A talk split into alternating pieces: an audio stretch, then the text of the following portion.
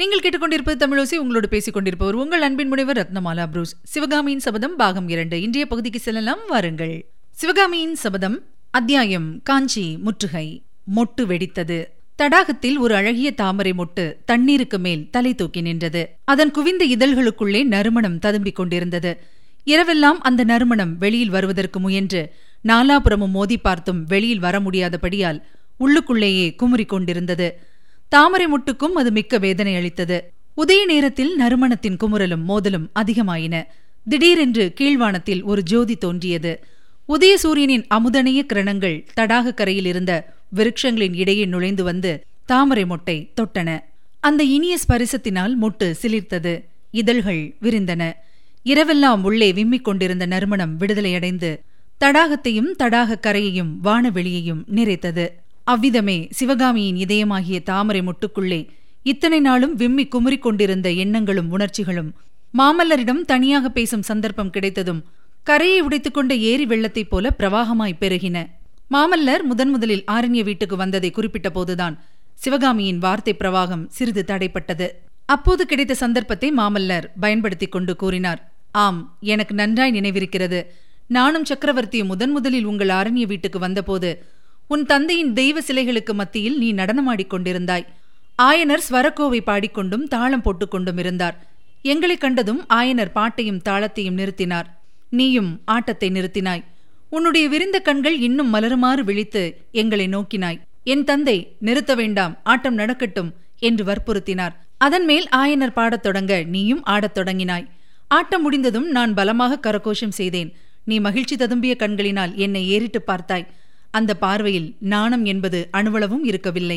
பிரபு, தாங்கள் கூறியதெல்லாம் உண்மைதான். அப்போது நான் 12 பிராயத்து பெண், உலகம் அறியாதவளாயிருந்தேன். தாங்கள் வானத்தில் ஜோதிமயமாய் பிரகாசிக்கும் சூரியன் என்பதையும் நான் கேவலம் பூமியில் புல்நுனியில் நிற்கும் அற்ப பனித்துளி என்பதையும் அறியாதவளாயிருந்தேன். ஆகையினால் தங்களை ஏறிட்டு பார்க்க சிறிதும் தயக்கமடையவில்லை. சூரியனை ஏறிட்டு பார்க்க துணியும் கண்கள் கூடிய சீக்கிரத்தில் கூசி குனிய நேரிடுமென்று அறியாமல் போனேன். சிவகாமி, நான் சூரியனுமல்ல, நீ பனித்துளியுமல்ல, நீ தீபச்சுடர். நான் அதை சுற்றி சுற்றி வரும் விட்டில். பிரபு, நான் சொல்ல ஆரம்பித்ததை விட்டு வேறு விஷயத்துக்கு போனது தவறுதான், மன்னியுங்கள். நான் ஆடி நிறுத்தியதும் நீங்கள் கரகோஷம் செய்தீர்கள். எனக்கு அப்போது உண்டான மகிழ்ச்சிக்கு அளவில்லை. உங்கள் தந்தை உங்களை பார்த்து, சிவகாமியோடு சற்று நேரம் விளையாடிக் கொண்டிரு, ஆயனரோடு பேசிய பிறகு உன்னை கூப்பிடுகிறேன் என்றார். நீங்கள் உடனே என் அருகில் வந்தீர்கள். இருவரும் கைகோத்து கொண்டு காட்டுக்குள்ளே குதித்தோடினோம். காட்டிலே நான் பார்த்து வைத்திருந்த அழகான இடங்களையும் செடி கொடிகளையும் காட்டியான பிறகு தங்களை வீட்டுக்குள்ளே அழைத்து சென்று நான் வளர்த்து வந்த கிளிகளையும் புறாக்களையும் காட்டினேன். பிறகு என் தந்தை செய்து வைத்திருந்த சிலைகளை காட்டத் தொடங்கினேன். நடன வடிவ சிலைகளை பார்க்கும்போது தாங்கள், நானும் நடனக்கலை பயில விரும்புகிறேன் என்றீர்கள். அந்த சிலைகளில் ஒன்றை போல் அபிநய தோற்றத்தில் நின்றீர்கள். அதை பார்த்துவிட்டு நான் கலீர் என்று சிரித்தேன். குழந்தைகள் அதற்குள்ளே வெகு சிநேகமாகிவிட்டார்களே என்று நம் தந்தைமார் பேசிக் கொண்டார்கள். அன்று முதல் தங்களுடைய வருகையை நான் ஆவலுடன் எதிர்பார்க்கலானேன். குதிரையின் சத்தமோ ரதத்தின் சத்தமோ கேட்கும் போதெல்லாம் தாங்கள்தான் வந்துவிட்டீர்கள் என்று என் உள்ளம் துள்ளி மகிழ்ந்தது. உதய சூரியனையும் பூரண சந்திரனையும் வண்ண மலர்களையும் பாடும் பறவைகளையும் பறக்கும் பட்டுப்பூச்சிகளையும் பார்க்கும்போது எனக்குண்டான குதூகலம் தங்களை பார்க்கும்போது உண்டாயிற்று. ஆனால் சூரிய சந்திரர்களிடமும் புஷ்பங்கள் பட்சிகளிடமும் பேச முடியாது. தங்களிடம் பேசுவது சாத்தியமாயிருந்தபடியால் தங்களை கண்டதும் பேச ஆரம்பித்தவள் மூச்சுவிடாமல் பேசிக்கொண்டே இருப்பேன். உண்மைதான் சிவகாமி, அந்த நாளில் உன்னை பார்க்கும்போது உன் தந்தையின் அற்புத சிலைகளில் ஒன்றை பார்ப்பது போன்ற மகிழ்ச்சி எனக்கும் உண்டாகும். ஆனால் சிலை பேசாது, நீயோ ஓயாமல் பேசுவாய். பறவைகளின் குரல் ஒலிகளில் எவ்வளவு பொருள் உண்டோ அவ்வளவு பொருள்தான் உன் பேச்சுக்களிலும் இருப்பதாக எனக்கு தோன்றும். ஒன்றும் புரியாவிட்டாலும் நெடுநேரம் கேட்டுக்கொண்டிருப்பேன். என் பேச்சைப் போலவேதான் நமது சிநேகமும் அப்போது அர்த்தமற்றதா இருந்தது. கொஞ்ச நாளைக்கெல்லாம் தாங்கள் சக்கரவர்த்தியுடன் தேச யாத்திரை சென்றீர்கள். அப்புறம் 3 வருஷ காலம் அரண்ய வீட்டுக்கு நீங்கள் வரவில்லை. மறுபடியும் எப்போதுமே தங்களை பார்க்க மாட்டோமோ என்ற ஏக்கம் எனக்கு சிற்சில சமயம் உண்டாகும். இல்லை, தாங்கள் எப்படியும் ஒரு நாள் வருவீர்கள் என்று தைரியம் அடைவேன். தாங்கள் வருவதற்குள்ளே நடனக்கலையிலே சிறந்த தேர்ச்சி அடைந்து விட வேண்டும் என்றும் தாங்கள் திரும்பி வந்ததும் அற்புதமாய் ஆட்டமாடி தங்களை திகைக்க செய்ய வேண்டும் என்றும் எண்ணுவேன். தாங்கள் மீண்டும் வரும்போது தங்களுடைய உருவம் எப்படி இருக்கும் என்று கற்பனை செய்து பார்க்க அடிக்கடி முயல்வேன். ஆனால் மனத்தில் உருவம் எதுவுமே வராது. கடைசியாக ஒரு நாள் தாங்களே வந்துவிட்டீர்கள். முற்றும் புதிய மனிதராய் வந்தீர்கள். நீயும் வெகுவாக மாறிப்போயிருந்தாய் சிவகாமி. உருவத்திலும் மாறியிருந்தாய், குணத்திலும் மாறியிருந்தாய். நான் எதிர்பார்த்தது போல் என்னை கண்டதும் நீ ஓடி வந்து என் கரங்களை பற்றி வீட்டுக்குள் அழைத்து போகவில்லை. தூண் மறைவிலே நாணத்துடன் நின்று கடைக்கண்ணால் என்னை பார்த்தாய். கலகலவென்று சிரிப்பதற்கு மாறாக புன்முறுவல் செய்தாய். அந்த கடைக்கண் பானமும் கள்ள புன்னகையும் என்னை கொன்றன. ஓடி வந்து முகமன் கூறி உங்களை வரவேற்க முடியாமல் ஏதோ ஒன்று என்னை தடை செய்தது. முன்னால் வரலாம் என்றால் கால் எழவில்லை, ஏதாவது பேசலாம் என்றால் நான் எழவில்லை. நின்ற இடத்திலேயே நின்றேன். என்னை நானே, சிவகாமி உனக்கு என்ன வந்து விட்டது என்று கேட்டுக்கொண்டேன். அதே சமயத்தில் அப்பாவும், சிவகாமி ஏன் தூண்மறைவில் இருக்கிறாய், வந்து சக்கரவர்த்திக்கு நமஸ்காரம் செய், பல்லவகுமாரரை பார் எப்படி ஆஜானுபாகுவாய் வளர்ந்திருக்கிறார் என்றார். நான் தயக்கத்துடன் வந்து நமஸ்காரம் செய்தேன். அப்போது சக்கரவர்த்தி, ஆயனரே சிவகாமியும் வளர்ந்து போயிருக்கிறாள், முதலில் எனக்கு அடையாளமே தெரியவில்லை, கற்சிலை செய்வதோடு நீர் தங்கச்சிலையும் செய்ய ஆரம்பித்து விட்டீரோ என்று நினைத்தேன் என்றார். இதனால் என்னுடைய நாணம் இன்னும் அதிகமாகிவிட்டது.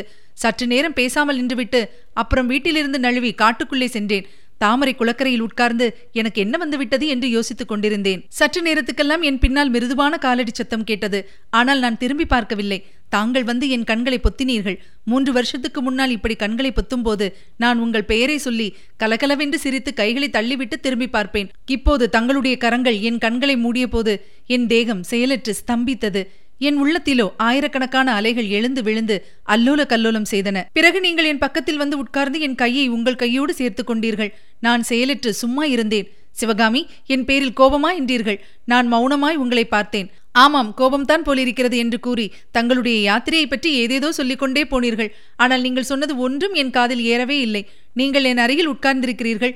நம் இருவருடைய கரங்களும் ஒன்றுபட்டிருக்கின்றன என்னும் ஒரு உணர்ச்சிதான் என் மனத்தில் இருந்தது. அந்த நினைவு என்னை வானவெளியிலே தூக்கி கொண்டு போய் மேகமண்டலங்களின் மேல் மிதக்கச் செய்தது. தடாகத்து தண்ணீரில் மிதக்கும் தாமரை இலைகளின் மேலே நின்று என்னை நடனமாட செய்தது.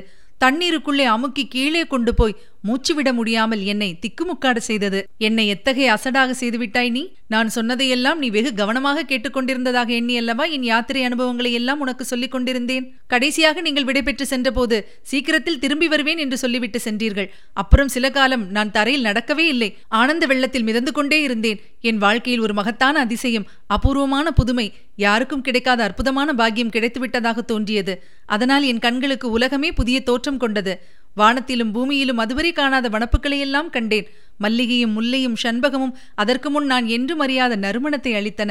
நீலவானம் புதிய மெருகுடன் பிரகாசித்தது. பட்சிகளின் கானத்தில் புதிய இனிமை தென்பட்டது. மூங்கில் காடுகள் காற்றில் அசையும் போது உண்டாகும் சத்தம் முன்னெல்லாம் அழுகை சத்தமாக எனக்கு தோன்றும். இப்போது அதுவே ஆனந்த கீதமாக என் காதில் ஒலித்தது. செடிகளும் கொடிகளும் பட்சிகளும் பூச்சிகளும் ஆயிரம் ஆயிரம் குரல்களில் சிவகாமி நீ கொடுத்து வைத்தவள் பாக்கியசாலி என்று ஆதரவோடு சொல்வதாக தோன்றியது. இரவிலே வானத்து நட்சத்திரங்கள் முன் எப்போதையும் விட குதூகலமாக என்னை பார்த்து சிரித்தன. வெண்மதியாகிய தந்த தோணியின் மேலே அமர்ந்து வானக்கடலில் அந்த வெண்மீன்களிடையே சுற்றி வந்தபோது இப்போது நான் தனியாக சுற்றவில்லை. தோணியில் என் அருகில் நீங்களும் விற்றிருந்தீர்கள். எல்லையற்ற உள்ள கடலிலே தாளாட்டிய சிந்தனை அலைகளுக்கு மத்தியில் மிதந்த வாழ்க்கை தெப்பத்தில் நான் மட்டும் தனியாக இருக்கவில்லை. பக்கத்தில் தாங்களும் இருந்தீர்கள். அப்போதெல்லாம் எனக்கு தானாகவே பாட்டு பாடத் தோன்றியது. ஆட்டத்தில் அளவில்லாத உற்சாகம் உண்டாயிற்று. நடனக்கலையில் நான் அடைந்த துரிதமான அபிவிருத்தியைக் கண்டு என் தந்தையே பிரமித்து போனார். சக்கரவர்த்தியும் நானும் கூடத்தான் அதிசயமடைந்தோம். பரதசாஸ்திரம் எழுதிய முனிவருக்கே எட்டாத நடனக்கலை விந்தைகள் எல்லாம் உன் ஆட்டத்தில் வெளியாவதாக என் தந்தை அடிக்கடி சொன்னார். காஞ்சி மாநகரில் ராஜசபையில் அரங்கேற்றம் நடத்த வேண்டும் என்று அவர்தான் வற்புறுத்தினார். பிரபு, அந்த துரதிருஷ்டம் பிடித்த அரங்கேற்றம் நடக்கும் சமயத்தில் என் மனநிலை மாறிவிட்டது. அந்த மாறுதலை நினைத்தால் எனக்கே அதிசயமாயிருக்கிறது. 3 வருஷ பிரிவுக்கு பிறகு தங்களை பார்த்ததும் எனக்குண்டான சந்தோஷம், குதூகலம் எல்லாம் சில நாளைக்குள் எங்கேயோ போய்விட்டன. வர வர தங்களுடைய நினைவு எனக்கு மகிழ்ச்சியை அளிப்பதற்கு மாறாக துன்பத்தை தர ஆரம்பித்தது. எதை பார்த்தாலும் பிடிக்காமல் போய்விட்டது. சந்திரனும் நட்சத்திரங்களும் வெறுப்பை அளிக்கத் தொடங்கின. பொழுது விடிந்தால் ஏன் விடுகிறது என்று தோன்றியது. இரவு வந்தால் ஏன் இருட்டுகிறது என்று தோன்றியது. பூக்களை கண்டால் கசக்கி எறிய தோன்றியது. என் கண்களிலிருந்து தூக்கம் மாயமாய் போய்விட்டது. அருமையாக வளர்த்த மான்குட்டியையும் கிளியையும் வெறுக்கத் தொடங்கினேன். நடனக்கலையிலே கூட எனக்கு ஆசை குன்றத் தொடங்கியது. ஆட்டமும் பாட்டமும் என்ன வேண்டி கிடைக்கிறது என்று எண்ணத் தொடங்கிவிட்டேன். இந்த சமயத்தில்தான் அரங்கேற்றம் நடந்தது. அபசகுணம் போல் அது நடுவில் நின்று போனதில் எனக்கு அதிருப்தியே உண்டாயிற்று. அரங்கேற்றத்துக்கு பிறகு தாமரை குளக்கரையில் நாம் சந்தித்த போதும் நீ ஒரு மாதிரி வருத்தத்துடனேதான் பேசினாய். என்னிடம் வாக்குறுதி கேட்டாய். எனக்கு அதெல்லாம் பெருவியப்பாய் இருந்தது. பிரபு, அச்சமயம் தங்களுடைய திருமணத்தை பற்றிய பிரஸ்தாபம் என் காதில் விழுந்தது. ஏற்கனவே வேதனைக்குள்ளாயிருந்த என் உள்ளத்தில் அது வேலினால் குத்துவது போல் இருந்தது. தாங்கள் எனக்கே முழுவதும் உரியவராயிருக்க வேண்டுமென்று கருதினேன். தங்களை பார்க்காமல் ஒரு கணம் போவது ஒரு யுகமாயிருந்தது. என்னுடைய தூண்டுதலினாலேதான் என் தந்தை காஞ்சிக்கு நாவுக்கரசர் பெருமானை பார்ப்பதற்கு வந்தார். அன்று நடந்ததை தாங்கள் அறிவீர்கள். அன்று நடந்ததை மட்டுமல்ல சிவகாமி, உன் உள்ளத்தின் நிலைமையையும் அன்றைக்கு தெரிந்து கொண்டேன். அதனாலே தான் மறுநாளே கண்ணபிரானிடம் ஓலை கொடுத்து அனுப்பினேன். அந்த ஓலையிலிருந்து நான் காஞ்சிக்கு வருவது தங்களுக்கு விருப்பமில்லை என்று அறிந்தேன். தங்களை பார்க்காமல் நான் கழித்த 8 மாதமும் எனக்கு 8 யுகமாயிருந்தது. நாளுக்கு நாள் என் மனவேதனையும் நெஞ்சுவலியும் அதிகமாகி வந்தன. தங்களிடமிருந்து ஓலை வந்த 2 தினங்கள் சிறிது உற்சாகமாயிருப்பேன். பிறகு துன்பம் அதிகமாகிவிடும். தங்களை ஒரு நாளும் இனி பார்க்கப் போவதில்லை என்றும் என்னுடைய பகற்கனவு ஒரு நாளும் நிறைவேறப் போவதில்லை என்றும் தோன்றும். இப்படி எதற்காக உயிர் வாழ வேண்டும்? இந்த வாழ்நாளை முடித்துக் கொள்ளலாம் என்று அடிக்கடி எண்ணமிடத் தொடங்கினேன். இப்படியே கொஞ்ச நாள் இருந்தால் எனக்கு பைத்தியமே பிடித்துவிடலாம் என்று அடிக்கடி தோன்றியது. பிரபு, தங்களுடைய விருப்பத்தின்படி ஆரண்ய வீட்டிலேயே காத்திராமல் ஏன் யாத்திரை கிளம்பி வந்தேன் என்று இப்போது தெரிகிறதா என்று சிவகாமி முடித்தாள். தெரிகிறது சிவகாமி. இப்படி பிரளய வெள்ளத்தில் அகப்பட்டு கொண்டு 2 பேரும் திண்டாட வேண்டும், இந்த ஜனசூன்யமான ஏகாந்த தீவிலே வந்து ஒதுங்க வேண்டும் என்பதற்காகத்தான். இது தெரியாதா என்ன என்று மாமல்லர் சொல்லிக் கொண்டிருக்கும் போதே அந்த தீவை பற்றிய அவருடைய வார்த்தையை பொய்ப்படுத்தி கொண்டு சற்று தூரத்தில் வாத்திய கோஷங்களும் ஜனங்களின் ஆரவார ஒலிகளும் கேட்டன. இருவரும் திடுக்கிட்டு எழுந்திருந்தார்கள். இனி கேட்கலாம் அடுத்த பகுதி, வரவேற்பு. வாத்திய கோஷத்தையும் ஆரவாரத்தையும் கேட்டு ஆயனரும் அத்தையும் அங்கே வந்து சேர்ந்தார்கள். ஜனக்கூட்டம் நெருங்கி வந்து கொண்டிருந்தது. கொஞ்ச தூரத்தில் கூட்டத்திலிருந்து ஒரு தனி உருவம் வெளிப்பட்டு முன்னதாக விரைந்து வந்தது. அந்த உருவத்தை பற்றி எவ்வித சந்தேகமும் ஏற்பட நியாயமில்லை. குண்டோதரனுடைய உருவம்தான் அது. குமார சக்கரவர்த்திக்கு பலமான கோபம் உண்டாயிற்று. ஆஹா, இந்த மூடன் என்ன காரியம் செய்தான்? குமார சக்கரவர்த்தி வெள்ளத்தில் அகப்பட்டு கொண்டான், இங்கே வந்து ஒதுங்கியிருக்கிறான் என்று ஊரிலே சொல்லியிருக்கிறான். இவ்விடம் தங்கும் சொற்ப நேரத்தை சிவகாமியிடம் பேசிக்கொண்டு கழிக்கலாம் என்று நினைத்தால் அதற்கு இடமில்லாமல் செய்து விட்டானே. சிவகாமிக்கு சொல்ல வேண்டியது கேட்க வேண்டியது இன்னும் எவ்வளவோ இருக்கிறதே. சைன்யமின்றி தாம் தனித்து வந்திருப்பது பற்றியும் ஆயனரும் சிவகாமியும் நம்முடன் இருப்பது பற்றியும் அவர்கள் என்ன நினைப்பார்கள்? ஆ, இந்த மூடன் குண்டோதரன் எவ்வளவு சங்கடமான நிலையில் தம்மை கொண்டு வந்து வைத்துவிட்டான். ஆயினும் அவனிடம் தற்போது கோபம் கொள்வதில் பலனில்லை. நடந்த தவறு நடந்துவிட்டது. எப்படியோ இந்த சங்கடமான நிலைமையை சமாளித்தாக வேண்டும். இப்படி சிந்தனை செய்து கொண்டு சற்று பின்னாலேயே மாமல்லர் ஒதுங்கி நின்ற போது குண்டோதரன் தம்மிடம் வராமல் ஆயனரிடம் நின்று ஏதோ சொல்லுவதை பார்த்தார். பிறகு சிவகாமியின் காதோடு ஆயனர் ஏதோ சொன்னார். இருவரும் மாமல்லர் இருந்த திசையை நோக்கி புன்னகை புரிந்தார்கள். ஜனக்கூட்டம் இதற்குள் அருகில் வந்துவிட்டது. கூட்டத் தலைவர்களாக தோன்றிய இருவர் பூரண கும்பத்துடனும் புஷ்பம், தாம்பூலம், பழம் வைத்திருந்த தட்டுக்களுடனும் எல்லோருக்கும் முன்னால் வந்தார்கள். குண்டோதரன் அவர்களுக்கு ஆயன சிற்பியாரை சுட்டிக்காட்டினான். கிராம தலைவர்களில் ஒருவர் கூறினார், உலகத்தில் எப்பேற்பட்ட தீமையிலும் நன்மை ஒன்று உண்டு என்பார்கள். அதுபோல் திருப்பார்கடல் ஏரி உடைப்பெடுத்ததனால் எங்கள் கிராமம் பாக்கியம் செய்ததாயிற்று. சிற்ப சக்கரவர்த்தி ஆயனரையும் பரதசாஸ்திர ராணி சிவகாமி தேவியையும் வரவேற்கும் பேறு எங்களுக்கு வாய்த்தது. வரவேண்டும் ஐயா, வருக தேவி. உங்களுக்கும் உங்கள் சீடர்களுக்கும் எங்களால் முடிந்த சௌகரியங்களை செய்து கொடுக்கிறோம். எத்தனை நாள் முடியுமோ அத்தனை நாள் எங்கள் விருந்தினர்களாய் தங்கியிருக்க வேண்டுகிறோம். இவ்விதம் கிராம தலைவர் கூறி முடித்ததும் ஆயனர், மகா ஜனங்களே, உங்களுடைய அன்புக்கு நானும் என் குமாரியும் என் சீடர்களும் மிகவும் கடமைப்பட்டிருக்கிறோம். இந்த வெள்ளம் படுகிற வரையில் உங்களுடைய விருந்தாளியாக நாங்கள் இருந்துதான் தீர வேண்டும் என்றார். பிறகு கிராமவாசிகளும் ஆயனர் முதலியோரும் கிராமம் இருந்த திசையை நோக்கி நடக்க தொடங்கினார்கள்.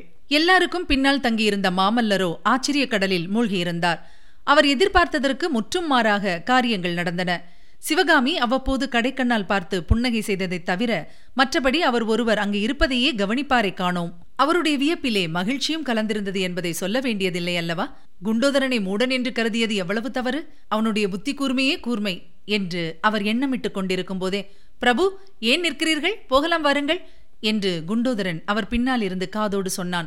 என்னை அவர்கள் அழைக்கவில்லையே, அழையாத இடத்துக்கு நான் எப்படி போவது என்றார் மாமல்லர் நரசிம்மர்.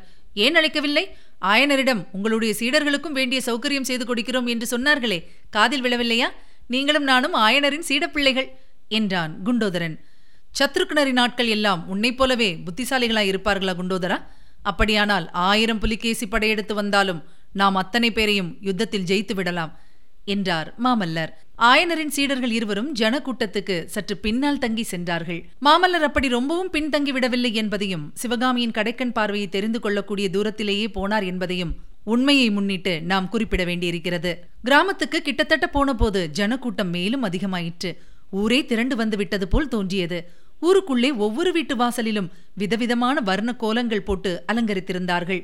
ஊர்வலத்தை ஆங்காங்கு நிறுத்தி கிராமத்து பெண்மணிகள் சிவகாமிக்கு ஆரத்தி எடுத்தார்கள். கடைசியில் கிராமத்தின் கீழ்ப்புறத்தில் இருந்த சிவாலயத்துக்கு அனைவரும் போய் சேர்ந்தார்கள். ஆலயம் சின்னதுதான், ஆனால் அழகாயும் சுத்தமாயும் இருந்தது. செங்கல் சுண்ணாம்பினால் கட்டப்பட்ட வெளிமதிலை தாண்டி உள்ளே போனதும் விசாலமான பிரகாரம், ஒரு புல் பூண்டு இல்லாமல் வெகு சுத்தமாயிருந்தது. பலிபீட்டம், துவஜஸ்தம்பம், நந்திமேடை ஆகியவற்றை தாண்டி சென்றதும் அடியார்கள் நின்று தரிசனம் செய்வதற்குரிய அர்த்த மண்டபம் இருந்தது. ஓட்டினால் கூரை வேயப்பட்ட அர்த்த மண்டபத்துக்கு அப்பால் கர்ப்பகிருகம். இதன் மேலே அப்போது புதிதாக தமிழகத்தில் வழக்கத்துக்கு வந்து கொண்டிருந்த தூங்கானை மாடம் அழகாக விளங்கிற்று. கோவிலுக்குள் நுழையும் போதே சாம்பிராணி, சந்தனம் இவற்றின் சுகந்தமும், பன்னீர், பாரிஜாதம், செண்பகம், தாமரை முதலிய திவ்ய மலர்களின் நறுமணமும், நெய்விளக்கின் புகை, உடைத்த தேங்காய், உரித்த வாழைப்பழம், நாரத்தம்பழச்சாறு, பிழிந்த கரும்பின் ரசம் ஆகியவற்றின் சுவாசனையும் கலந்து வந்து ஏதோ ஒரு தூய்மையான தனி உலகத்துக்குள்ளே வந்திருப்பது போன்ற உணர்ச்சியை உண்டாக்கின. ஆயனரும் சிவகாமியும் ஆயனரின் சீடர்களும் அர்த்த மண்டபத்துக்குள் வந்ததும் சுவாமிக்கு தீபாராதனை நடந்தது. பின்னர் அர்ச்சகர் அபிஷேக தீர்த்தமும் விபூதி பிரசாதமும் கொடுத்தார். அதே மாதிரி அம்பிகையின் சந்நிதியிலும் தீபாராதனை நடந்து குங்கும புஷ்ப பிரசாதங்கள் அளிக்கப்பட்டன. எல்லாம் ஆன பிறகு அவர்களை வரவேற்ற கிராம தலைவர், ஆயனரே, தங்களுடைய குமாரியின் நடன வித்தை திறமையை குறித்து நாங்கள் ரொம்பவும் கேள்விப்பட்டிருக்கிறோம். எங்கள் பாக்கிய வசத்தினால் எதிர்பாராத விதமாக நீங்கள் இந்த கிராமத்துக்கு வரும்படி நேர்ந்தது. உங்களுக்கு இன்றைக்கு தொந்தரவு கொடுக்க மனமில்லை. நாளைய தினம் தங்கள் குமாரி இந்த சந்நிதியில் நடனமாடி எங்களை மகிழ்விக்க வேண்டும் என்று வினயமாக கேட்டுக்கொண்டார். இதற்கு மறுமொழி என்ன சொல்வதென்று தெரியாதவராய் ஆயனர் சிவகாமியை நோக்கினார். அவளுடைய முகத்தை பார்த்ததும் ஆயனருக்கு மனக்கலக்கம் அதிகமாயிற்று. அவர்கள் நின்று கொண்டிருந்த அர்த்த மண்டபத்தில் மாமல்லர் எங்கே நிற்கிறார் என்பதை சிவகாமி ஏற்கனவே தெரிந்து கொண்டிருந்தாள். இதுவரையில் வெகு ஜாகிரதையாக அந்த பக்கமே பார்க்காமல் இருந்த அவளுடைய கண்கள் பளிச்சென்று மாமல்லருடைய முகத்தை ஏறிட்டு நோக்கின. சிவகாமியின் கண்களில் தோன்றிய கேள்விக்கு மாமல்லரின் முகமலர்ச்சியும் அவருடைய கண்களில் தோன்றிய குதூகலமும் மறுமொழி தந்தன. மறுகணம் சிவகாமி ஆயனரை நோக்கி, ஆகட்டுமப்பா என்று மெல்லிய குரலில் கூறினாள். ஆயனரே, தங்கள் அருமை குமாரியின் மறுமொழி எங்கள் காதிலும் விழுந்தது. மிகவும் சந்தோஷம் என்றார் கிராமாதிகாரி. இதற்குள்ளே மறுநாள் நடனமாட சிவகாமி சம்மதித்து விட்டாள் என்ற செய்தி பரவி அர்த்த மண்டபத்திலும் வெளிப்பிரகாரத்திலும் நின்று கொண்டிருந்த ஜனங்களுக்குள் கலகலப்பு ஏற்பட்டு அது ஆரவாரமாக மாறியது. இந்த கலகலப்புக்கும் ஆரவாரத்துக்கும் இடையே ஆயனர் கிராம தலைவரை பார்த்து, ஐயா, சிவகாமியின் நடனப்பயிற்சி நின்று 7-8 மாதம் ஆகிறது. ஆனாலும் பாதகம் இல்லை. நீங்கள் காட்டும் அன்பானது சிவகாமியின் மனத்தை ரொம்பவும் கவர்ந்திருக்கிறது. ஆகையினால் நாளைக்கு உங்களுடைய விருப்பத்தை நிறைவேற்றி வைக்க சம்மதிக்கிறாள். ஆனால் சிவகாமியின் நடனக்கலையை பற்றி நீங்கள் இவ்வளவு தூரம் தெரிந்து கொண்டிருப்பது எனக்கு வியப்பாயிருக்கிறது. உங்களுக்கு எவ்விதம் தெரிந்ததோ? ஒருவேளை என் சிஷ்யன் குண்டோதரனுடைய வேலையோ இது என்று கூறி குண்டோதரனை நோக்கினார். அப்போது கிராம தலைவர், இல்லை ஐயா, இல்லை. தங்கள் குமாரியை பற்றி ஏற்கனவே எங்களுக்கு நாவுக்கரசர் பெருமான் தெரிவித்திருந்தார் என்றார். ஆஹா, நாவுக்கரசர் இங்கே வந்திருந்தாரா? உங்களுடைய பாக்கியம்தான் என்ன என்றார் ஆயனர். நாங்கள் பாக்கியசாலிதான். 6 மாதத்துக்கு முன்னால் நாவுக்கரசர் பெருமான் இந்த புண்ணியம் செய்த கிராமத்துக்கு வந்தார். அவருடைய திருக்கரத்தில் உளவார படைப்பிடித்து இந்த ஆலயத்தின் பிரகாரத்தை சுத்தம் செய்தார். நாங்களும் அந்த திருப்பணியில் ஈடுபட்டோம். அன்றிரவு இந்த சந்நிதியில் நாவுக்கரசர் பெருமானின் சீடர்கள் அமுதொழுகும் தமிழ் பதிகங்களை பாடினார்கள். அவற்றில் முன்னம் அவனுடைய நாமம் கேட்டாள், மூர்த்தி அவன் இருக்கும் வண்ணம் கேட்டாள் என்னும் பதிகத்தை பாடிய போது நாவுக்கரசர் பெருமானின் கண்களிலிருந்து தாரை தாரையாய் கண்ணீர் வந்தது. இவ்விதம் கிராம தலைவர் கூறி வருகையில் ஆயனர், சிவகாமி, மாமல்லர் ஆகிய 3 பேருக்கும் ஏக காலத்தில் ரோமாஞ்சனம் உண்டாயிற்று. அத்தலைவர் மேலும் கூறினார், பதிகம் முடிந்த பிறகு பெருமான் எங்களுக்கு சிவகாமி தேவியின் நடனத்தை பற்றி கூறினார். தாங்கள் தங்கள் குமாரியுடன் காஞ்சியில் அப்பெருமானுடைய மடத்துக்கு வந்திருந்ததையும் அப்போது சிவகாமி இந்த பதிகத்துக்கு அபிநயம் பிடித்து மூர்ச்சித்ததையும் பற்றி தெரிவித்தார். நேரில் இவ்வளவு விரைவில் உங்களையே வரவேற்கும் பாக்கியம் எங்களுக்கு கிடைக்கும் என்று அப்போது நாங்கள் கனவிலும் கருதவில்லை. வாகீச பெருந்தகைக்கு எங்களுடைய ஞாபகம் இருந்தது நாங்கள் செய்த புண்ணியம் என்றார் ஆயனர். நாவுக்கரசர் பெருமான் வந்து போன பிறகு இந்த ஊரில் அவருடைய திருப்பெயரால் ஒரு மடாலயம் கட்டியிருக்கிறோம். அந்த மடாலயத்தில் முதன் முதலாக தாங்களும் தங்கள் புதல்வியும் தான் தங்கப் போகிறீர்கள். இதுவும் நாங்கள் செய்த புண்ணியம்தான் என்றார் கிராமத் தலைவர். இதுவரை நீங்கள் கேட்டது சிவகாமியின் சபதம் பாகம் 2. வழங்கியவர் உங்கள் அன்பின் முனைவர் ரத்னமாலா புரூஸ். சிவகாமியின் சபதம் என்ற எமது இந்த ஒலிப்புத்தக முயற்சிக்கு நீங்கள் அளித்து வரும் அன்பிற்கும் ஆதரவுக்கும் மிக்க நன்றியை தெரிவித்துக் கொள்கிறோம். தொடர்ந்து கேளுங்கள், நண்பர்களிடமும் பகிருங்கள். அவர்களும் தேன் தமிழ் சுவையை பருகட்டும். மறவாமல் சப்ஸ்கிரைப் செய்ய சொல்லுங்கள். மீண்டும் அடுத்த பகுதியில் சந்திக்கலாம். இணைந்திருங்கள், மகிழ்ந்திருங்கள்.